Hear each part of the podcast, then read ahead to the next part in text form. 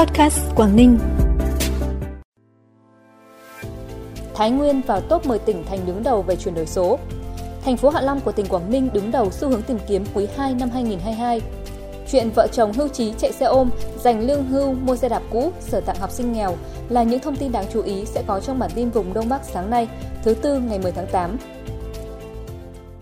Thưa quý vị và các bạn, tại phiên họp lần thứ ba của Ủy ban Quốc gia về chuyển đổi số, Bộ Thông tin và Truyền thông công bố chỉ số đánh giá chuyển đổi số năm 2021. Theo đó, tỉnh Thái Nguyên đứng thứ 8 trên 63 tỉnh thành phố về chuyển đổi số, tăng 4 bậc so với năm 2020. Để có được kết quả trên, thời gian qua công tác chuyển đổi số đã nhận được sự chỉ đạo quyết liệt, đồng bộ, sát sao của tỉnh ủy, ủy ban nhân dân tỉnh và ban chỉ đạo thực hiện chương trình chuyển đổi số tỉnh Thái Nguyên, sự vào cuộc tích cực của các sở ngành, đoàn thể địa phương. Các hoạt động tuyên truyền nâng cao nhận thức về chuyển đổi số được tăng cường, lan tỏa và tác động tích cực đến đội ngũ cán bộ, công chức, người lao động và toàn xã hội. Hoạt động ứng dụng công nghệ thông tin, chuyển đổi số trong cơ quan nhà nước góp phần thay đổi diện mạo nền hành chính, phương thức, tác phong làm việc của đội ngũ cán bộ công chức.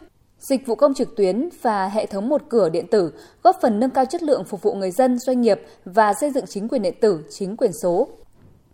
Trong năm 2022, toàn tỉnh Bắc Giang có hơn 3,4 nghìn hecta nhãn, sản lượng ước đạt hơn 23,3 nghìn tấn. Sở Nông nghiệp và Phát triển Nông thôn tỉnh Bắc Giang đã phối hợp với các huyện Lục Nam, Yên Thế tổ chức chỉ đạo sản xuất vùng nhãn đạt tiêu chuẩn xuất khẩu đi các thị trường như Mỹ, Australia, Nhật Bản, Singapore, Trung Quốc với diện tích 200 ha, sản lượng khoảng 1,5 nghìn tấn. Với sản lượng nhãn lớn, nếu xuất khẩu thành công sẽ nâng cao giá trị nông sản, mở rộng thị trường tiêu thụ, nâng vị thế sản phẩm địa phương. Tính đến thời điểm này, các địa phương trên địa bàn tỉnh Bắc Giang đã thu hoạch được gần 5.000 tấn nhãn. Hiện giá bán bình quân giao động từ 10 đến 20.000 đồng một kg, cao hơn cùng kỳ năm ngoái từ 10 đến 15%. Một số nơi như Lục Nam bán được giá 17 đến 25.000 đồng một kg, Hiệp Hòa 15 đến 20.000 đồng một kg. Theo báo cáo của Sở Nông nghiệp và Phát triển Nông thôn tỉnh Hà Giang, trên địa bàn tỉnh hiện có hơn 1.500 hecta cây cam có hiện tượng vàng lá, khô đầu cành, phát triển kém và chết ở hai huyện Bắc Quang và Quang Bình. Qua kiểm tra thực tế, nguyên nhân được xác định là do quy trình canh tác chưa bảo đảm, người dân chưa bổ sung dinh dưỡng đúng đủ theo thời gian sinh trưởng phát triển của cây, nhất là các loại phân hữu cơ. Từ kết quả kiểm tra, Sở Nông nghiệp và Phát triển Nông thôn tỉnh Hà Giang đề nghị các địa phương giả soát tổng thể diện tích cam mị vàng lá, khô đầu cành, xác định rõ diện tích có nhu cầu chuyển đổi sang các loại cây trồng khác và diện tích phục hồi lại. Đồng thời đề xuất với tỉnh các giải pháp hỗ trợ chủ vườn khắc phục tình trạng cam bị bệnh, tăng cường quản lý vật tư nông nghiệp giống cây trồng, tuyên truyền vận động nhân dân thực hiện đúng quy trình sản xuất, khuyến cáo của ngành chuyên môn. Đến nay, 100% đơn vị đoàn cấp huyện và tương đương trực thuộc tỉnh đoàn Cao Bằng đã tổ chức thành công đại hội đoàn nhiệm kỳ 2022-2027. Điểm mới trong công tác tuyên truyền đại hội lần này là các đơn vị đã ứng dụng công nghệ số, đẩy mạnh tuyên truyền trên mạng xã hội, xây dựng bộ nhận diện truyền thông, không gian trưng bày ứng dụng chuyển đổi số, tạo sự mới mẻ, sáng tạo trong công tác tuyên truyền. Ngoài ra, trong quá trình tổ chức đại hội, tài liệu đại hội được cập nhật trên mã QR nhằm hạn chế tối đa việc sử dụng tài liệu bằng giấy in. Chuyện về vợ chồng hưu trí, ông Vũ Thái Hòa, 70 tuổi, sống trong khu phố chợ Lương Văn Can, quận Ngô Quyền, nhiều năm nay âm thầm dành một phần lương hưu, chạy thêm xe ôm để gom tiền mua xe đạp cũ về sửa chữa, dành tặng cho học sinh nghèo khiến nhiều người cảm động. Nói về việc mình đang làm, ông Hòa chỉ cười, nói, đơn giản lắm, làm vì thấy mình vui, gia đình thêm vui, thấy nhiều người khó khăn hơn mình nhưng vẫn hăng say làm từ thiện, vậy tại sao mình có điều kiện lại không làm?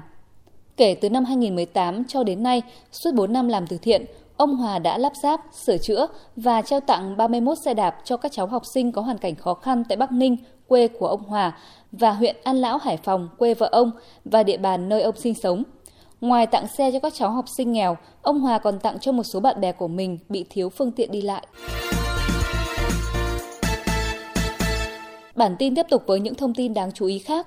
Công cụ tìm kiếm Cốc Cốc vừa phát hành báo cáo xu hướng tìm kiếm nổi bật quý 2 năm 2022, điểm lại một số xu hướng khi người dùng Việt Nam thực hiện tra cứu thông tin trên mạng. Theo đó, thành phố Hạ Long của tỉnh Quảng Ninh đứng đầu từ khóa tìm kiếm ở lĩnh vực du lịch nội địa. Với du lịch nội địa, Hạ Long đứng đầu về lượng tìm kiếm với tỷ trọng là 59%, bỏ xa vị trí thứ hai là đảo Phú Quý với 33%, đảo Phú Quốc đạt 27% và Đà Nẵng 22%. Đây là kết quả đáng mừng cho thấy sức hút của du lịch Hạ Long nói riêng và Quảng Ninh nói chung trong thời gian qua, nhất là giai đoạn cao điểm du lịch hè 2022. Dự báo lượng khách du lịch đến Quảng Ninh sẽ tiếp tục duy trì tương đối ổn định từ nay đến cuối tháng và sẽ tăng mạnh vào kỳ nghỉ lễ mùng 2 tháng 9 tới do người dân được nghỉ tới 4 ngày. Theo thông tin từ Bộ Văn hóa Thể thao và Du lịch, Bộ đã ra quyết định đưa vào danh mục di sản văn hóa phi vật thể quốc gia 10 di sản của các tỉnh Bình Phước, Bình Định, Đắk lắc Thanh Hóa, Tuyên Quang và Vĩnh Long. Trong đó tỉnh Tuyên Quang có hai di sản là lễ đại phan của người sán diều và nghệ thuật trang trí trên trang phục của người Mông Hoa. Khu vực Mù Là thuộc thôn Lũng phạc xã Cổ Linh, huyện Bắc Nạm, tỉnh Bắc Cạn đang được nhiều người dân trong và ngoài tỉnh biết đến, đặc biệt là khách du lịch yêu thích khám phá thiên nhiên và trải nghiệm nét đẹp vùng cao. Nắm bắt được xu thế này, nhiều hộ đồng bào Mông ở đây đã từng bước bắt tay làm du lịch, biến những khu vực đồi hoang thành những địa điểm check-in lý tưởng. Huyện Bắc Nậm đang đầu tư để Mù La trở thành điểm du lịch hấp dẫn du khách. Đến Mù La vào thời điểm này, bạn sẽ cảm nhận được không khí mát mẻ, cảnh sắc thiên nhiên trong lành, những thửa ruộng bậc thang bên sườn núi xếp tầng uốn lượn được đồng bào dân tộc Mông gieo cấy lúa. Xa xa là những ngọn núi sừng sững tạo nên bức tranh thiên nhiên hùng vĩ. Mù là yên bình và người dân hiền hậu, chất phác là cảm nhận của mỗi du khách khi đến đây. Nhìn khu vườn treo lủng lẳng những tổ ong vỏ vẽ hình cầu hoặc hình tròn màu nâu đất, không ít người sẽ thấy khiếp sợ, bởi đây là loài ong kịch độc, nhưng cũng chính nhờ nghề này mà anh Hà Văn Luật, sinh năm 1990, trú tại xã Đông Cửu, huyện Thanh Sơn, tỉnh Phú Thọ, có thể thu về số tiền hàng chục triệu đồng một vụ. Theo anh Luật, công việc nuôi ong vỏ vẽ không hề tốn kém bất cứ chi phí nào, bởi sau khi được đưa về vườn nhà, thì loài ong này sẽ tiếp tục tự kiếm ăn và xây tổ. Sau 1 đến 2 tháng là có thể thu hoạch. Mỗi tổ sau khi nuôi trung bình nặng từ 2 đến 4 kg, tổ càng to thì càng nhiều nhộng. Với số lượng từ 60 đến 80 tổ ong nuôi trong vườn nhà, anh Luật có thể thu về gần 50 triệu đồng. Ngoài công việc nuôi ong vò vẽ, anh Luật cũng thường xuyên khai thác các tổ ong mật trên núi mang về bán để tăng thêm thu nhập. Vào mùa cao điểm, anh Luật có thể kiếm được cả triệu đồng một ngày nhờ nghề săn ong rừng. Phần cuối bản tin là thông tin thời tiết.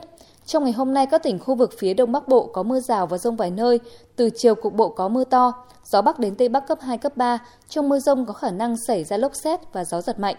Nhiệt độ thấp nhất từ 23 đến 26 độ, nhiệt độ cao nhất từ 31 đến 34 độ, có nơi trên 34 độ.